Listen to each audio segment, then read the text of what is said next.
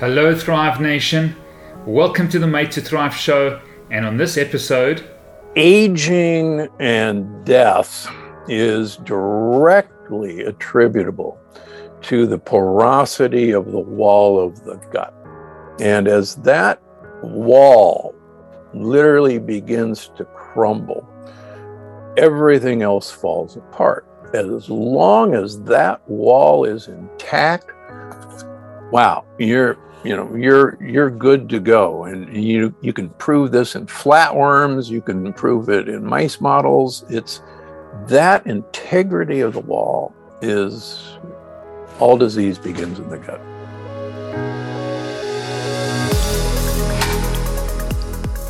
Chances are you may have an autoimmune disorder or you know someone who has one.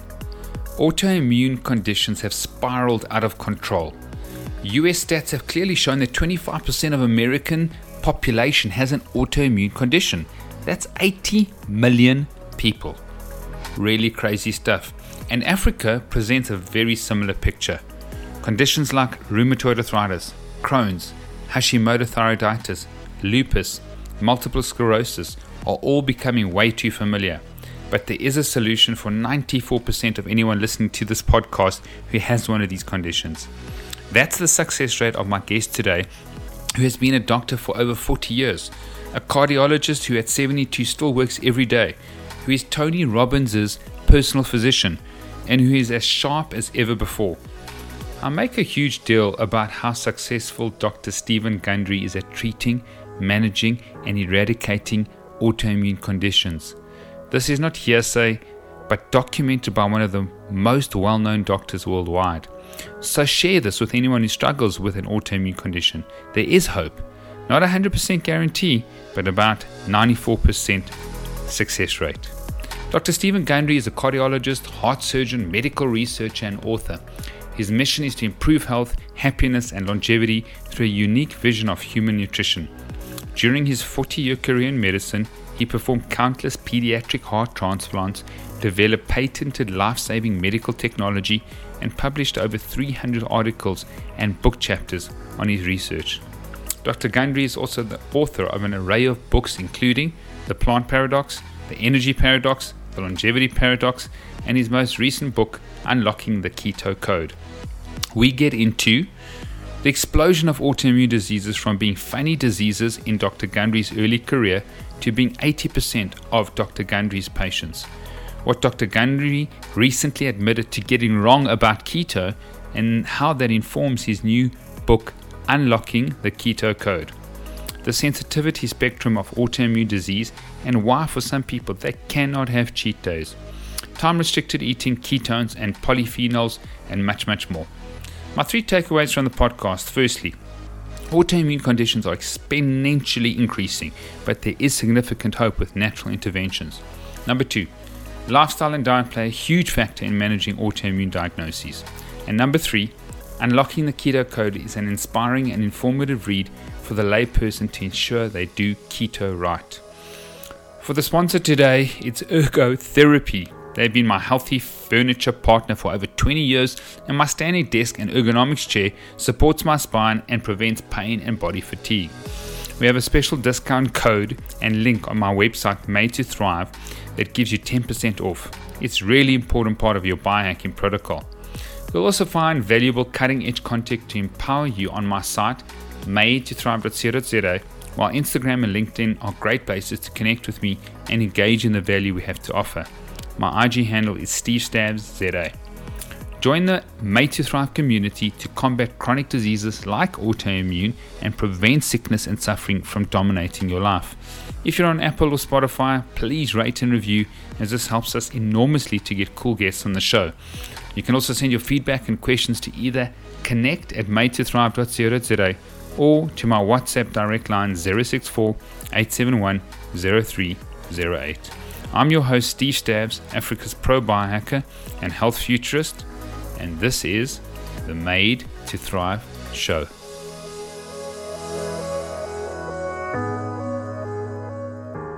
Hello, Thrive Nation. I've got a real health hero, and I have been reading his books, listening to him for a long time. He's got an incredible podcast called the Dr. Gundry Podcast. And on the 8th of March, 2022, he said something so fascinating. He said, I got it wrong.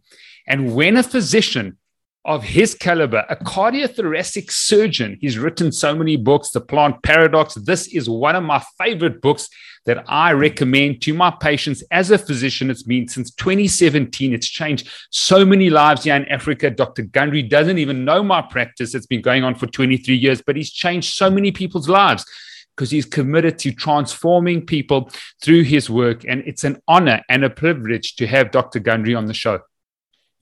Well, Steve, thanks you very much for having me. And uh, thank you for that nice introduction. I don't deserve any of it. You do because you're courageous in your calling. You could have carried on as a surgeon, but you decided to be a pioneer in nutrition, an expert in the microbiome. And I want to frame this next podcast, Dr. Gundry, because as a physician, I have just seen exponential increase in autoimmune disorders. I've seen an exponential increase in fatigue. And for those in the show notes, we're going to be putting the energy paradox, we're going to put the plant paradox, the longevity paradox, and then the most important book, the one that he's released now, Unlocking the Keto Code. But if we can frame it around two conditions that I'm just seeing an exponential increase. One is autoimmune disorders. Uh, give us a little bit about the stats. I know some of the stats on autoimmune, what's happening in the States. And then, secondly, fatigue tiredness, malaise. People are just coming in. They do not have the energy they used to. So let's start with autoimmune. Give us a bit of a background on what's happening and why there is such an increase in autoimmune disorders.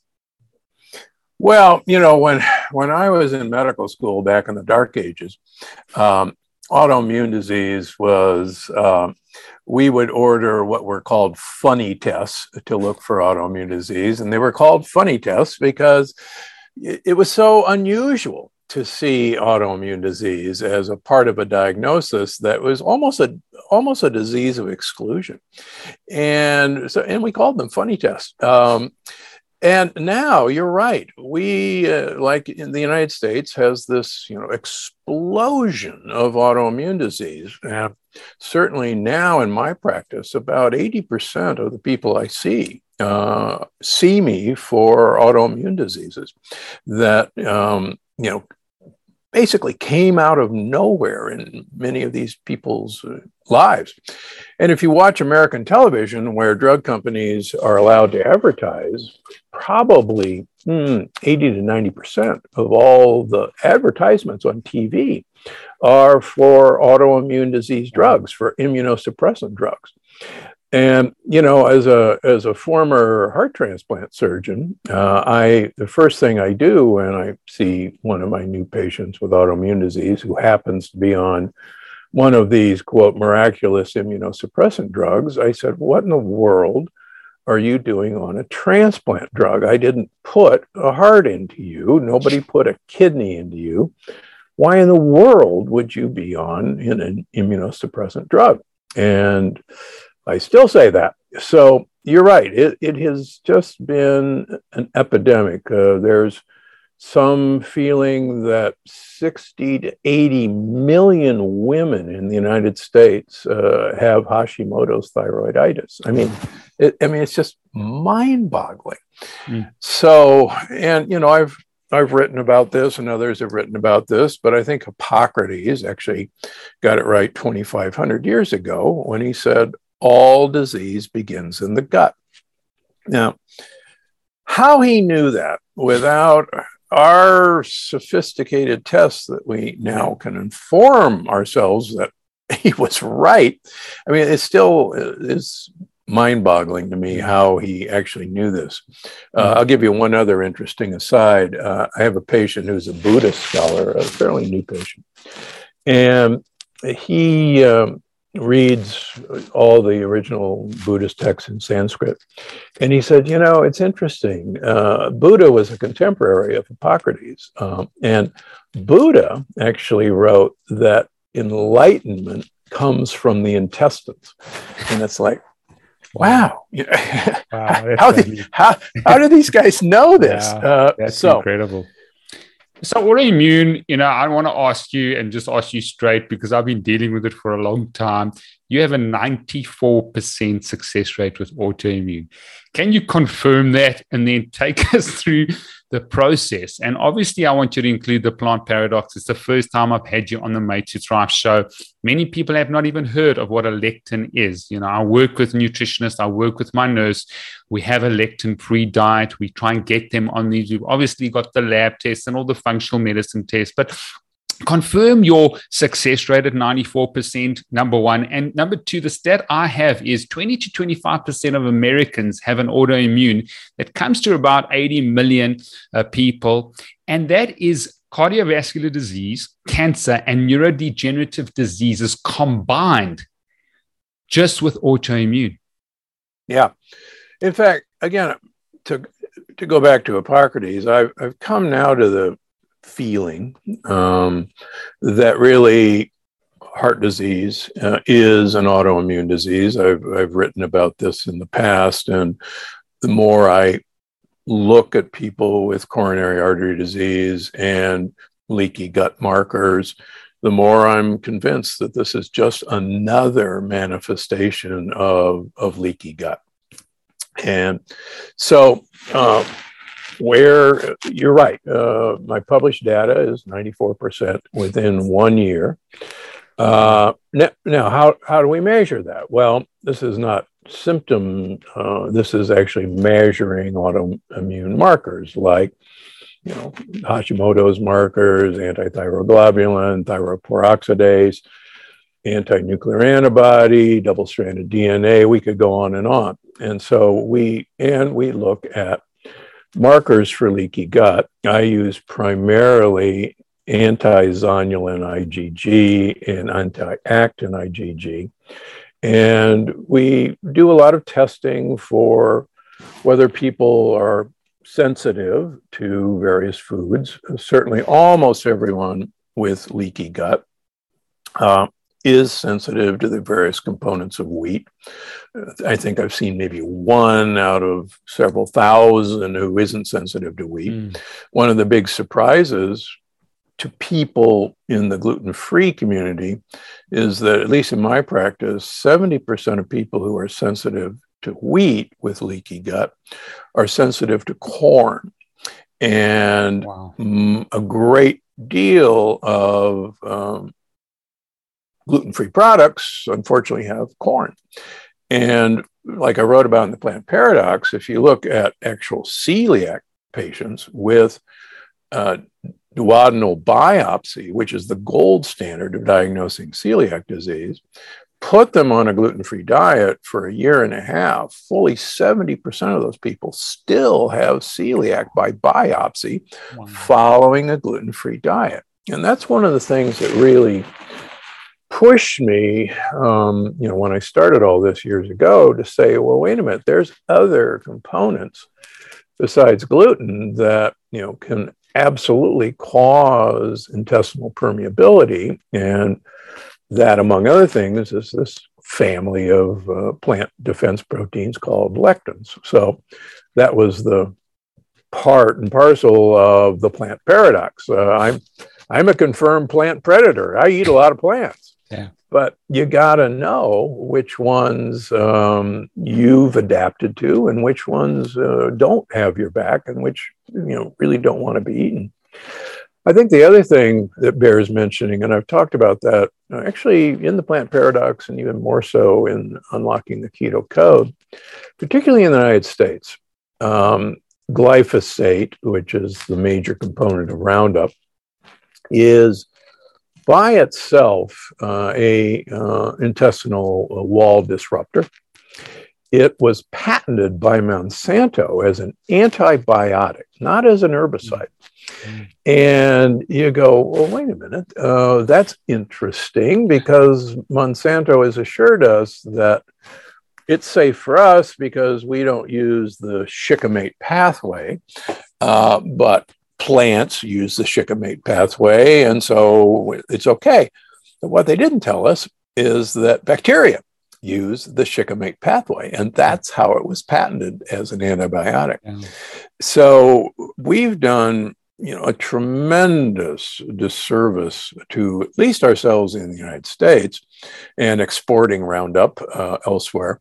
That um, we see, you know, Roundup is in everything in the United States. It's in our wines. Um, my, you know, my goodness, have South African wines. I think you guys are safe.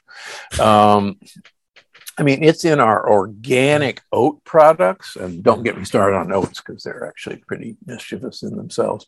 Yeah, but it, but it's everywhere, and so um, that coupled with, like I talk about in the plant paradox, our overuse of antibiotics in general uh, for our patients and uh, our overuse of antibiotics in our uh, feedlot animals um, is just you are what you eat, but you are what the thing you're eating. Yeah. We've decimated our microbiome. And like I, a lot of people don't read carefully. Um, we, our microbiome is actually really good at defending us uh, against, believe it or not, plant um, defense systems like lectins. In fact, there are bacteria that love to eat gluten. They just thrive on it. And what we've done is we've just literally destroyed our, you know, defense system against, you know, what we build up through eons of tolerating plants. Yeah. Couple with that is now we've got kind of a wide open path through the wall of our gut by these compounds. And uh, then you add glyphosate in the mix, and you've just got the perfect storm that we're observing, you know, in my practice and in your practice. Yeah, it's uh, crazy. yeah. It's crazy. It's crazy. And we had Dr. Stephanie Seneff, and we'll link to that show, the glyphosate specialist, on the Made to Thrive. Some scary stats in autism, New Jersey, kids one in 20 is born on the ASD spectrum from the 1950s, one in 10,000. So things are changing. Autoimmune is increasing to such a degree. Unfortunately, in South Africa, glyphosate is just pernicious. It's found everywhere. The laws haven't changed since 1961, the environmental laws. So we've got a significant problem. You can find it on the shelves of hardwares in this country. And even the stats in the states that I follow, you know, Kentucky, the state of Kentucky has 75% of the water and the air is filled with glyphosate. So we have a significant problem, but we do have Dr. Gundry and many of his colleagues. And why do I say that? He, you mentioned Hippocrates, Dr. Gundry. Hippocrates said the greatest medicine of all. What did he say the greatest medicine of all is? Is to teach people how not to need it. And you're a teacher, You've written many books, you've impacted many lives. Take us through the framework of the plant paradox, the energy paradox, the longevity paradox, and then eventually unlocking the keto code. Because as great as the, the keto code is, and we've got a very rich history with Professor Tim Noakes and the low carbohydrate, high fat diet here. I think it's the combination of those books and the knowledge that is filtered and built up on each other that makes it so effective. So you can eat keto or be keto, but eat the wrong plants, and you've got a problem on your hands. So take us through a bit of a framework with autoimmune, and then we can talk about fatigue, which I think they are related. But take us a bit of through the pra- framework through three variables: when to eat, what to eat, and how much to eat. Okay, so one of the things that um, I see a lot of people who have been uh, treated for, quote, leaky gut, and they've been asked to take, oh, anti inflammatory substances, eat anti inflammatory foods, take gut healing supplements. And don't get me wrong, there is absolutely a place for all of this. But my point to all these patients who have in general not gotten any better is it's you know it's okay to do this but if the components that are actually causing leaky gut are still coming through your mouth um, you know you can keep trying to patch the wall of your gut but if you're swallowing razor blades you you gotta you know you gotta start with taking away these compounds exactly. that you know are known to actually cause this. It's not it's not conjecture. Um, you know, Alessio Fasano was wonderful enough to actually show how gluten uh, actually promotes leaky gut. It's a measurable phenomenon. Uh, and so it's not pseudoscience. I suppose if you'd asked me 20 years ago what I thought of leaky gut, I probably would have said it's pseudoscience. But uh, now we know it's you know it's a it's an it's a measurable phenomenon. We can see with our blood tests what individual people are sensitive to. And when we ask them to remove the major lectin containing foods from their diet. And any other foods that they in particular are sensitive to because of their leaky gut then we can and we do these blood tests every three months and we can actually watch the progress of repair of leaky gut. Now when i started this over 20 years ago i was naive and i really thought oh you know we can see a leaky gut in a couple weeks but this is this is usually a nine months to year long process. Wow. And I wish it didn't take that long, but again, I think I was probably naive about how totally destroyed our microbiome our microbiome is yeah. and how really damaged uh, the wall of our gut is. In fact, I'll, I'll give you an aside. I was recently, I had um, Valter Longo, my friend from US, USC, with his longevity thoughts.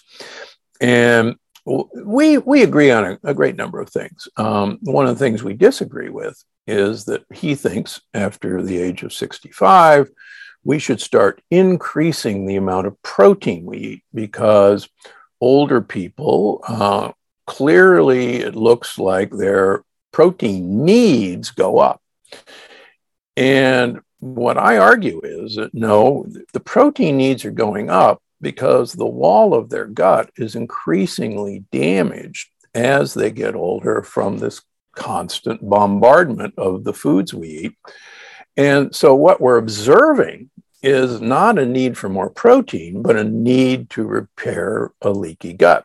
And I see that all the time. I see these older individuals in their late 70s, 80s who clearly have low albumins, sometimes low total proteins, and I put them on a protein restricted diet and lectin restricted diet, and their albumins and their protein levels go up.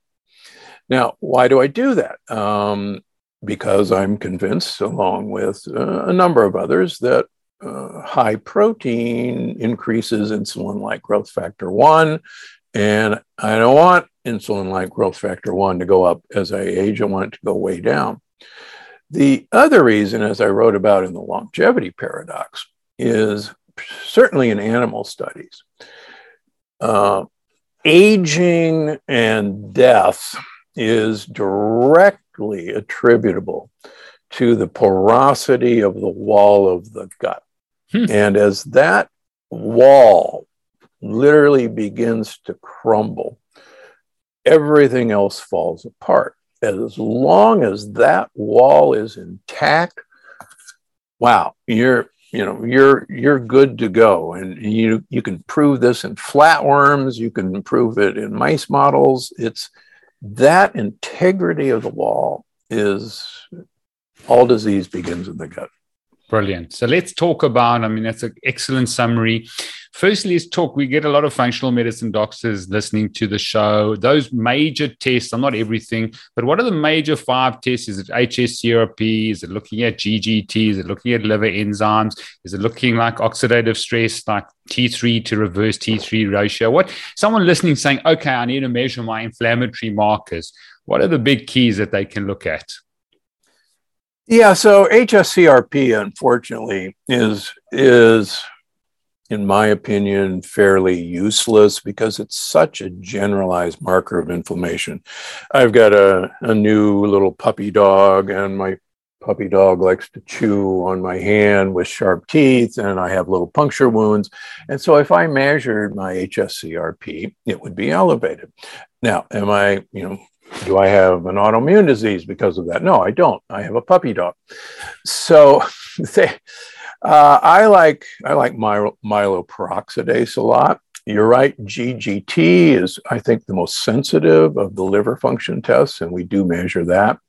Uh, the but if I have someone who just kind of runs an HSCRP of, of two or three, and it's dismissed by their regular doctors, and it's fairly persistent, then that's the person that I go, all right, you I got news for you. You got leaky gut, and you know, let's find it and find out why you have it. Um, and so that's a I guess a useful baseline. We use a lot of other tests that one of which is called the pulse test, P U L S. I'm not sure it's available in mm. South Africa, that looks at a lot of inflammatory markers on the wall of blood vessels. And for us, it's very useful to just look at how much underlying subtle information there is in, in blood vessels. Okay. Uh, we measure TNF alpha, we measure IL 6, we measure IL 10. And these have been helpful in the past for us spotting some of these people. Brilliant. And of course, okay. the whole the whole host of autoimmune markers. Fantastic. Okay, great. I think that gives a bit of a grid. Now, just putting, you know, Dr. Noakes, uh, Professor Noakes on the on the show. I've had him twice on. I said, I think you need to reframe your acronym, you know, LCHF, low carbohydrate, high fat to low carbohydrate, low fat, and high fat, and the low fat being industrial seed oils, all these fat, you know, your uh, linoleic acid, your soybean oil, your palm oil, your canola oil, your corn oil. In terms of what people should eat from an essential fatty acids point of view and regarding the, the plant paradox, because I think that's important. What are the major lectins and what are the major fats that they should and shouldn't be eating? Because I think that's important. We'll talk about time restricted eating and the when at a later stage, but let's talk about the what first of all. Yeah, so you know the major lectin-containing foods are, are really all the grains and pseudo grains. Any any grain or pseudo grain that has a hull, the hull actually has the majority of the lectins. Uh, there are two grains that do not have hulls. They're millet and sorghum, and there has never been uh, a lectin found in millet or sorghum. The the bean and legume family. Now, I I eat beans several times a week. I am not anti bean, as many of my critics say, but you have to know how to handle beans and to detoxify the lectin content. Now, I, I go around the world studying ancient cultures. And the one the interesting thing about ancient cultures uh, is that they traditionally soak their beans and for extended periods of time. Uh, the Incas, for instance, soaked quinoa, they fermented it until it rotted, and then they cooked it. Now, you know, why did they do that? Because quinoa is actually full of lectins, and fermentation in general is a very good way of breaking down lectins. Uh, beans, if you soak them, actually what happens to them, yes, you do leach out lectins, but interestingly, beans actually have their own bacterial coating. And when you soak them, particularly for prolonged periods of time, they ferment. So the bacteria fer- ferment the coating of the bean that has the majority of the lectins. And you look at cultures and you go, yeah, you know, these guys have figured out how to do this over, you know, thousands of years, and we're we should learn from this. Um, we forget that the nightshade family, um, all of us uh, originally are from Africa, Europe, or Asia, and none of us including Native Americans, are actually from the Americas. And so none of us until Columbian trade 500 years ago were exposed to the major nightshades like tomatoes, like peppers, like eggplant, like potatoes. And cultures have learned to deal with these. The Italians did not eat tomatoes for 200 years after their native son Columbus brought them back. And to this day, um, chefs know to peel and deseed tomatoes before they make sauces. And I spent a lot of time with chefs in Italy, and you know, I'll I'll go, you know, okay, you know, let's make some tomato sauce. Well, first, you know, we gotta, you know, we gotta. what do you mean? Uh, how'd you learn that? Well, my mother taught me. Well, where'd your mother learn this? Yeah. Her, you know, her mother taught her. Mm. And so, uh, you know, I was in France a couple of weeks ago, and uh, the the crudites, they had peeled and de-seeded cucumber slices, and I go, why would you do that? Uh, because the peels and seeds of cucumbers uh, actually have lectins in them. Sure. So, uh, so anyhow, so you get you get rid of those things. Peanuts and cashews are not nuts at all. A peanut is is a bean; it's a legume, and a cashew is the only nut that's actually exterior to the fruit. And interestingly enough, in the Amazon, the uh, cashew nut is thrown away and the fruit is eaten. Um, so that gives you an idea. A cashew, a cashew is actually part of the uh, poison ivy family, and why anyone would want to eat poison ivy is beyond my comprehension. I don't get me wrong, I love cashews, but I don't eat them anymore. Okay. So those are some of the major things. The other thing that I think is well worth noting is um, there is a lectin like protein in much of our cow milk called casein A1. Uh, it's the primary uh, casein in the Holstein cow, which is the black and white cow, which is really the major breed in the world now. There is A2 cows, which in general are the Swiss brown and the Guernsey.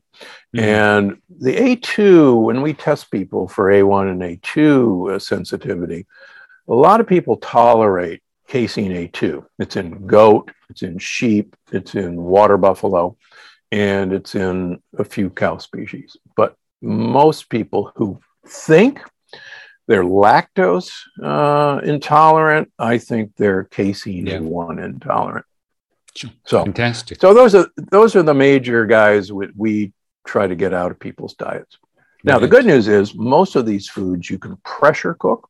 So, and soak and pressure cook, and you can pretty much destroy the lectins. The only thing you can't destroy, gluten cannot be broken with pressure cooking. It's a really funky protein.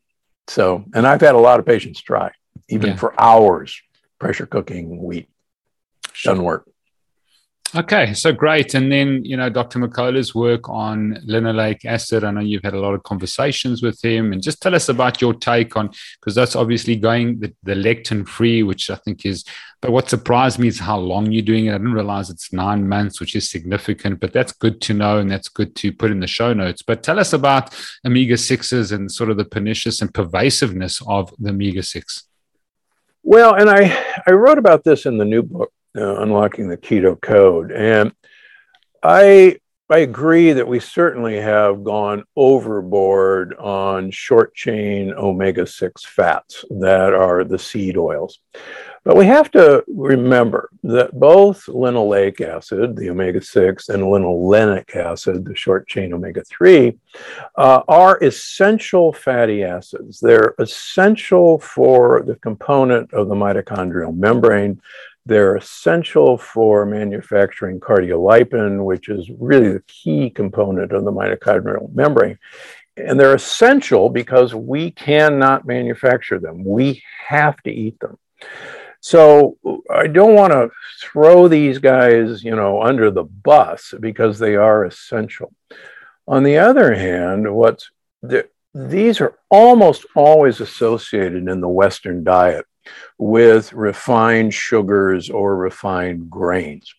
And I allude to some studies in the new book that, in fact, if you want, if you separate out who's the culprit, it's actually the association with the high fructose corn syrup, the sugars, the refined grains, and those oils. And when you separate the sugar out, in animal models, those oils are not the culprit, it's the combo. So I think we, again, I are we a wash in linoleic acid? Yes, but we're a wash in the sugar that goes along with it. Absolutely. So, so tell us about the lectins and that in terms of autoimmune and fatigue, because you wrote that energy paradox. So, how does those lectins affect fatigue and specifically people that come in and say, I've been exhausted for years? Is it inflammatory based or how does that work, Doc? Yeah, that's a great question. Um, you're right. I wrote the energy paradox because when I actually looked back on reasons that people originally came to see me, one of my constant diagnosis codes was fatigue and malaise. And um, and you know, I go, you know, these guys are all suffering from fatigue and malaise. Why is that? Well, they all had uh, underlying leaky gut. Now, why would that in and of itself cause fatigue? Well, as, as we now know, uh, 70 to 80% of all the immune system, all the white blood cells are clustered along the walls of the gut in our intestines. And as invaders come across the wall of our gut, uh, there is literally a war that transpires in the lining of our gut, in our abdomen. Wars, as we're learning in Ukraine, cost huge amounts of energy. You need huge amounts of supplies. And you um, have to concentrate it where the troops are. And the troops win. I, I use the example before COVID. Uh, when somebody catches the flu, um, somehow we've we've associated catching the flu with feeling you know like crap. It hurts to move. All we want to do is lie in bed. We you know it, just lay there. We don't want to think. We don't want to even watch tv we just want to lay there. And you go well th- there's nothing in the flu virus that can do that. So what's happening? Well, our immune system says, "Oh my gosh, you know, there's a nasty invader we need to marshal all our forces. We need every last bit of energy diverted to our defense system. How are we going to do that? Well, we need to take everything that's destined for the muscles, everything else, and we need it. So, how do we do that? We make the muscles hurt because it hurts to move. And that way, we'll have this energy. And so, if we think about that from this constant now, literally war that's being waged inside of us from leaky gut, it's really no wonder that we just, you know, we're just chronically low energy and yeah. fatigue because we've got this literal war going on inside. Brilliant. So your energy must be incredible having discovered lectins, I don't know, 20 years ago. In terms of your inflammatory markers must be really low. You probably haven't even noticed the decrease in energy as you've aged. No, you know, I'm uh, I'll turn 72 in a couple couple of weeks and um, you know, I, I actually work six, I see patients six days a week. And on the seventh, and on seventh day, I'm at Gundry MD. So I actually work seven days a week. I work Saturdays and Sundays seeing patients, and I have no, you know, no plan on stopping um, because, Brilliant. you know, well, and I see patients because I learn from my patients. So when I started doing this, you know, I was a researcher. I was a cardiothoracic surgical academic researcher, and so when I started doing this, I said, well, heck, you know, I want to I only know research. So, you know, would you mind if I ask you to eat certain things and not eat certain things? Would you mind if I asked you to go buy a couple of supplements at a mm-hmm. health food store and see what happens? And let's look at your blood work every three months. And then I started, you know, publishing about this. Sure. So I'll, br- I'll bring up another thing which you asked about. How does this relate to autoimmune disease? Well, I think there's there's a theory which I like a lot, and I think it's becoming more and more accepted. The theory is called molecular mimicry, and our immune system actually decides whether a protein is a known protein that is is an okay guy or is on the no fly list by using a barcode scanner. And these are called toll like receptors. Uh, I wrote about them in the plant paradox, uh, tiny little radars, as I call them, TLRs. And these guys read the barcode on a protein to decide friend or foe.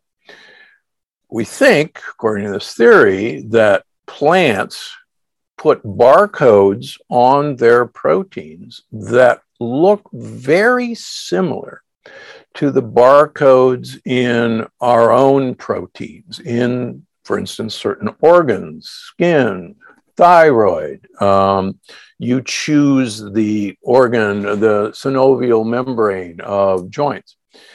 And so when your immune system is activated by leaky gut, and your immune system, we all go to threat level five, and we scramble the fighter jets. We send our immune system out, and our immune system goes around. And let's just use thyroid, for example. And our fighter jets, you know, go by our thyroid and go, oh my gosh, there's a protein in there that looks very similar to what I'm looking for. It's not quite the same, but we're at war, and I I don't want to miss, you know, an, an invader, and I'm going to shoot this thing down, and you know, I'll ask questions later. And if you think about it from a plant standpoint, mm. this is plants. I got news for folks. Plants don't want to be eaten. They they were not put here on Earth to feed us. Uh, they were here first. Plants can't run, they can't hide, they can't fight, but they are chemists of incredible ability. And so they can make biologically active compounds that, if things happen right, that animal doesn't feel good, that animal doesn't thrive, that animal doesn't reproduce. We know that the original lectin compounds were used to paralyze insects. Smart idea. So, right? so, if this system is true, and I certainly see it every day in my practice, then getting these molecular mimetics out of your diet is the way to you know, calm down your immune system. And it's amazing watching these, you know, markers disappear. And I'll, tell a personal story that which I've told before. I wrote about it in one of my papers. So years ago, when we first started doing autoimmune testing, we tested all of us. And my office manager comes running in one day. She says, Doc, you've got lupus. And I'm going, oh, come on, I don't have lupus. She says, yeah, you, you know, you've got a positive anti-nuclear antibody. And I go, hmm, that's interesting. I said, you know, my father's side of the family had massive psoriasis. My dad was on methotrexate for 51 years, 51 wow. years. Yeah. And I said, you know, that that makes sense. Uh, I wonder if I can turn it off. So, and I'm always experimenting with food. That's my job, I think. So I was perfect for two weeks. I not a cheat, not anything. You know, I followed my rules perfectly. Checked it in two weeks. It was negative. So I said, "Oh, well, that's cool." So when I was writing the longevity paradox a few years back, I was uh, editing the book in New York City, and I had a a weekend where we didn't finish on Friday. And I said, yeah, I'll stay over and we'll finish on Monday. So I said, you know, I really need to see if I can reactivate my lupus. So I cheated, you know, I had tomatoes, I had pasta, I had pizza, I had bread, and I had beans. And I came back and I drew my blood and my ANA was positive again. Wow. I went, whoa, that's really cool. You know, I, boy, am I excited. I can turn it on. So I said, I wonder how fast I can turn it off. So I waited a week of perf- being perfect. And after a week, I was negative.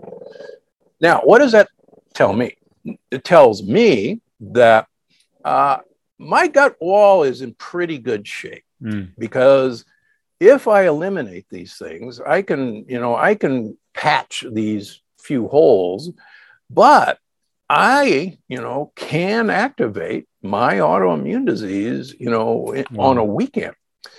And I, so then I go, wow, okay, so I've got a pretty good gut. I've got some leeway, but you know, when I look at my patients with really bad, you know, autoimmune diseases, or two or three or four of them, that's why I think it takes so long to finally get this mm. in hmm. place. Okay.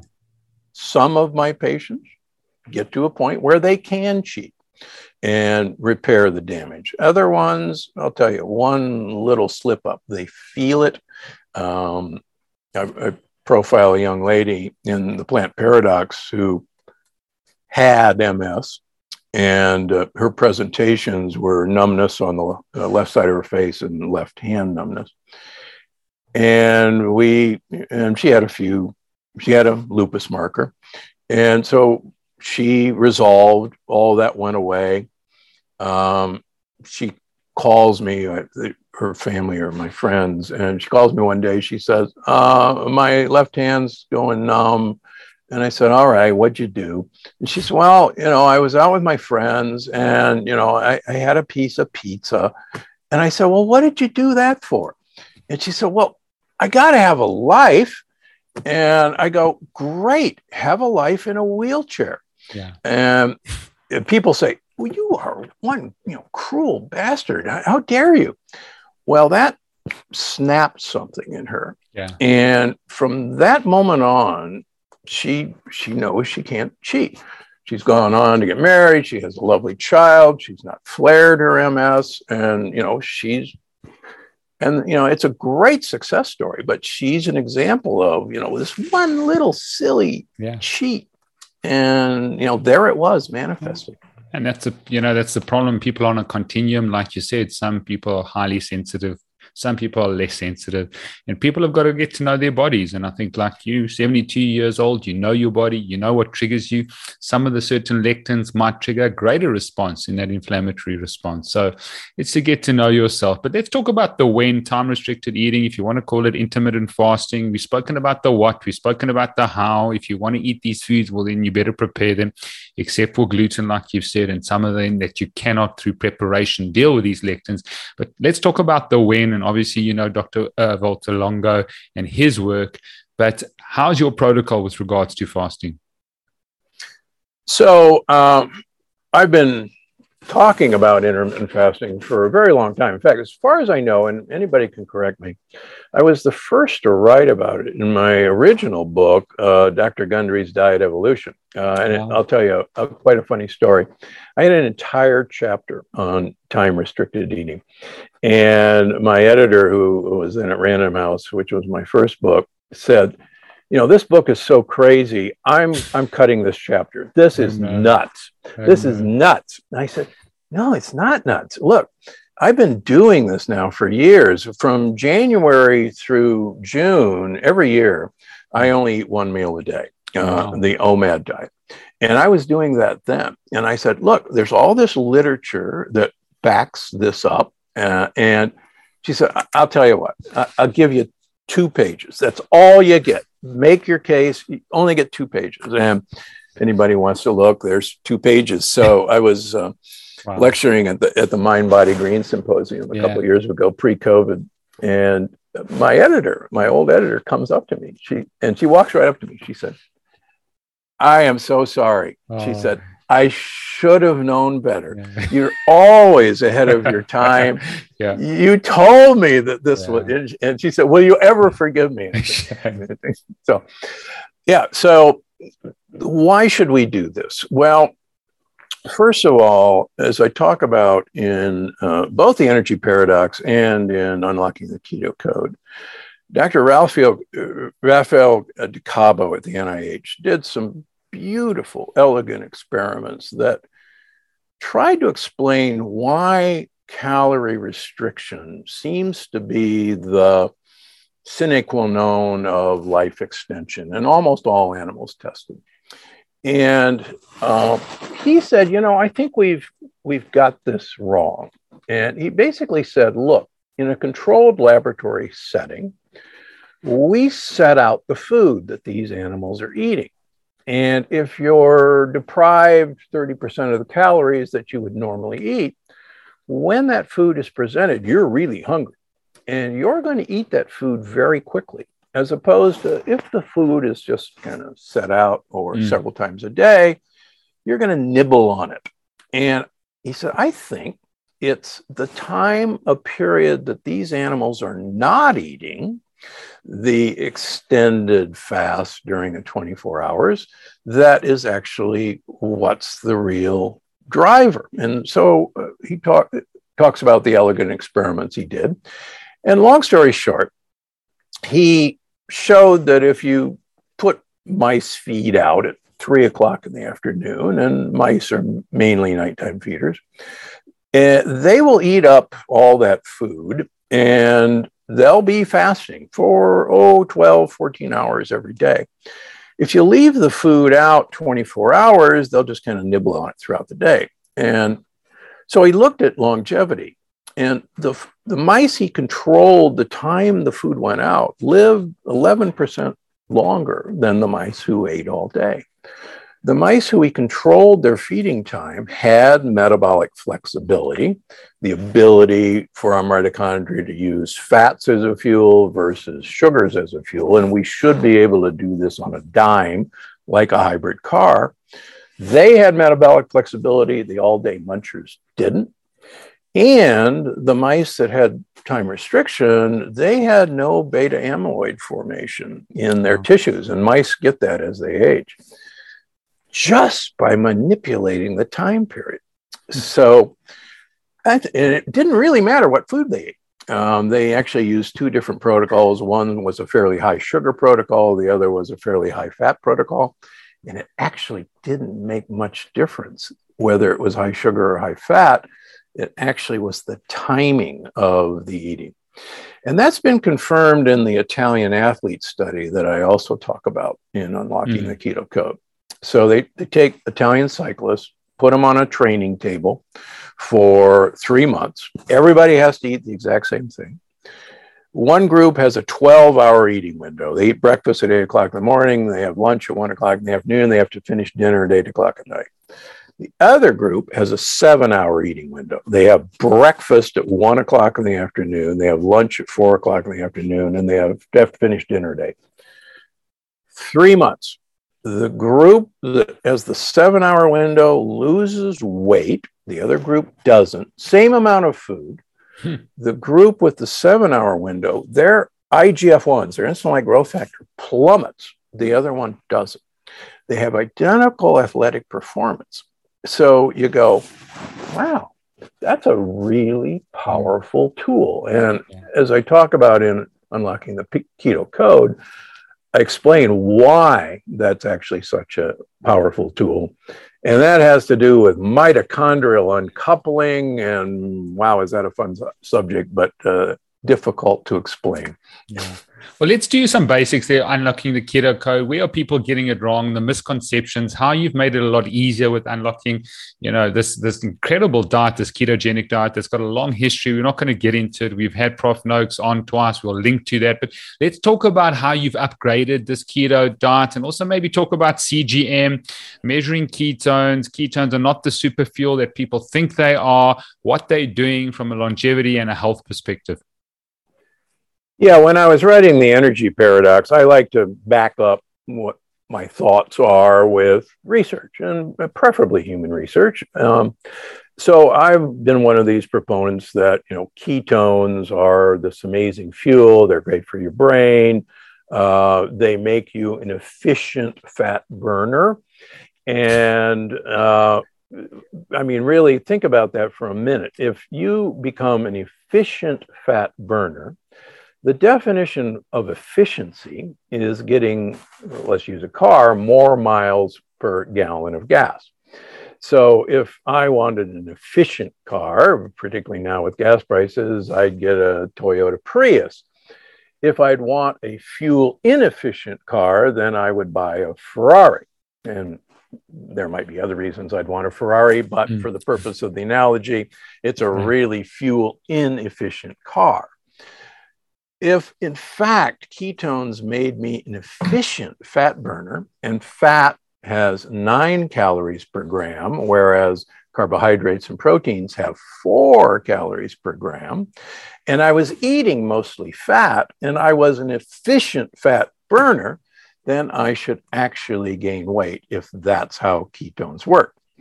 In fact, that's not what ketones do. It turns out that ketones are signaling molecules that actually tell our mitochondria to actively waste fuel, to literally become Ferraris. And that is actually how a ketogenic diet promotes weight loss. It actually makes you a profoundly inefficient fat burner. The other thing that was striking to me is looking at research from both Harvard and the NIH on human subjects in ketosis. Uh, at full ketosis, the body only uses about 30% of its energy, gets, gets its energy needs met by burning ketones. The rest primarily comes from free fatty acids. And if the brain really loves ketones, then at full ketosis, the brain ought to be burning it. In fact, even at full ketosis, 40, 30 to 40% of the brain's fuel needs have to be met by glucose, even at full ketosis. The other thing I think is sad but true the research in athletes, um, looking again at, at the Boston data, muscles will burn ketones as their preferred fuel about three days into ketosis, but then it rapidly wanes and they start burning free fatty acid. You look at the athletic stu- studies by Volek, um, and at three days, you get this problem with, quote, keto adaptation. And it may take you two weeks to become keto adapted and your performance will increase. But yet, ketones are the most used fuel by muscles at three days. And so that's when your performance tanks, mm, yeah. but when they're burning mostly ketones. So the human evidence goes ag- against everything that we've kind of, you know, talked about. Yeah. So they're burning fact, free fatty acids then. Is that what's happening? They're using the glycerol backbone that exactly glucose. Correct. Yeah, that you're you're separating that off, and that that becomes the glucose, and they're burning free fatty acids. And so beta oxidation is actually how most of the energy is is generated during ketosis. The other thing I think is important uh, early on in, in the keto um, wave of the last 20 years or so is there was certainly people would start running elevated glucoses fasting glucoses and we can even show it in our uh, patients that your insulin levels begin to go up and you become insulin resistant and there's a lot of arguments oh, that's not real, it's fake, it's actually a good sign. Well, if you look at a starving animal in ketosis 24 7, mitochondria have to protect themselves at all costs because literally, if you're starving to death, making ATP, you've got to protect mitochondria at all costs. And mitochondria look out for themselves. And so what happens is you have to cut off the fuel supply to these energy grabbing muscles. And so it's no wonder that prolonged ketosis produces insulin resistance because you don't want those muscles to have the available energy. You want to save your mitochondria. And we see this all the time. And so I mean, really, do you think any of our ancestors were in continuous ketosis? Can, mm. I mean, can you imagine you and I walking across the plains of South Africa, hadn't eaten in 20 days, and, and kill a water buffalo and go, oh, well, I'm only going to have four ounces because, you know, I, I, I got to maintain my ketosis. Yeah. Really? Um, I mean, if we found a, you know, a, a, hive of honey, oh no, I just want a tablespoon. Yeah. Yeah. It's just it, it doesn't it's, make sense. It's feast and famine, and it's the cycling between having and yeah. not having making sure that you go in and out of it. Incredible. We are coming to the end of the show, Dr. Gundry, but tell us about unlocking the keto code. Why is it so much easier? Tell us, just give us, I do want people to go and get the book. It is available here in South Africa in bookstores and obviously on Amazon. So I do want to promote that. But tell us about how important it is and the differences between the traditional ketogenic diet. Yeah, the exciting thing, and I wrote about this in the Plant Paradox. Um, the, the, the, traditional ketogenic diet was an 80% fat diet for uh, children with seizures, and it was actually very effective. Uh, and the ketogenic diet was coined for uh, children with seizures. Uh, it fell out of favor with drugs, but drugs um, were not perfect. And in the 90s, it was discovered that you could use MCT oil, medium chain triglycerides, at a much lower amount, say 50% of the diet MCT oils, with much higher carbohydrates and much higher proteins. And kids would have the same effect. And as any of us with kids or grandkids now know, uh, it is impossible to deprive a child of carbohydrates. Um, and, and I like to joke that it's impossible to uh, deprive an adult of carbohydrates uh, as much as we think we should. But you don't have to because of this knowledge. And so unlocking the keto code says, okay, ketones tell mitochondria to protect themselves to waste fuel by what's called uncoupling, mitochondrial uncoupling. And it turns out that MCT oil instantaneously converts to ketones in your liver without any other manipulation. And that explains why that diet worked.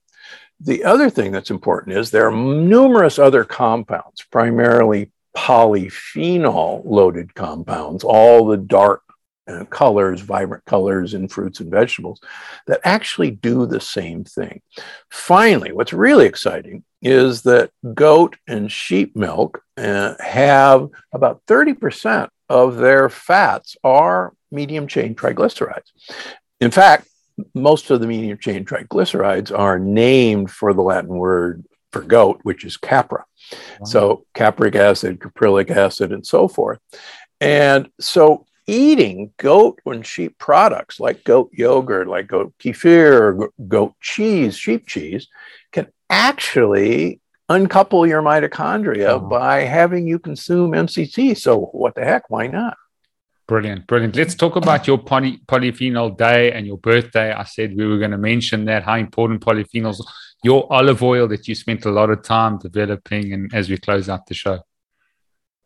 So, uh, polyphenols are probably the most potent mitochondrial uncoupling agents there are polyphenols were developed by plants to protect their equivalent of our mitochondria, the chloroplasts, which are damaged by sunlight, by heat, uh, by drought. And polyphenols protect mitochondria by uncoupling them.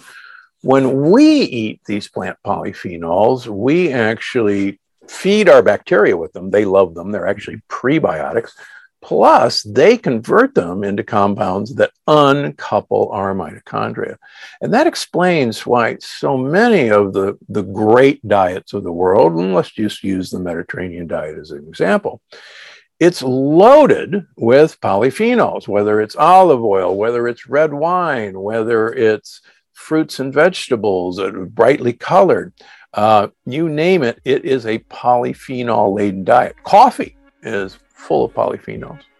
The Okinawan diet, 85% of the diet of an Okinawan is a purple sweet potato, which is full of the polyphenol anthocyanin. That's their longevity key. Brilliant. Well, I declare favor and blessing over you, Dr. Gundry, that you would carry on writing books, Plant Paradox, the Energy Paradox, the Longevity Paradox, and now unlocking the Keto Code. Thank you so much. Really appreciate your time.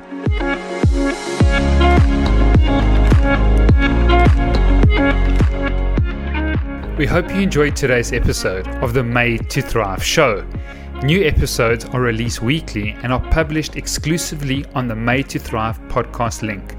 If you're interested in receiving more thriving insights as well as receiving other exclusive member benefits, visit madetothrive.co.za forward slash subscribe.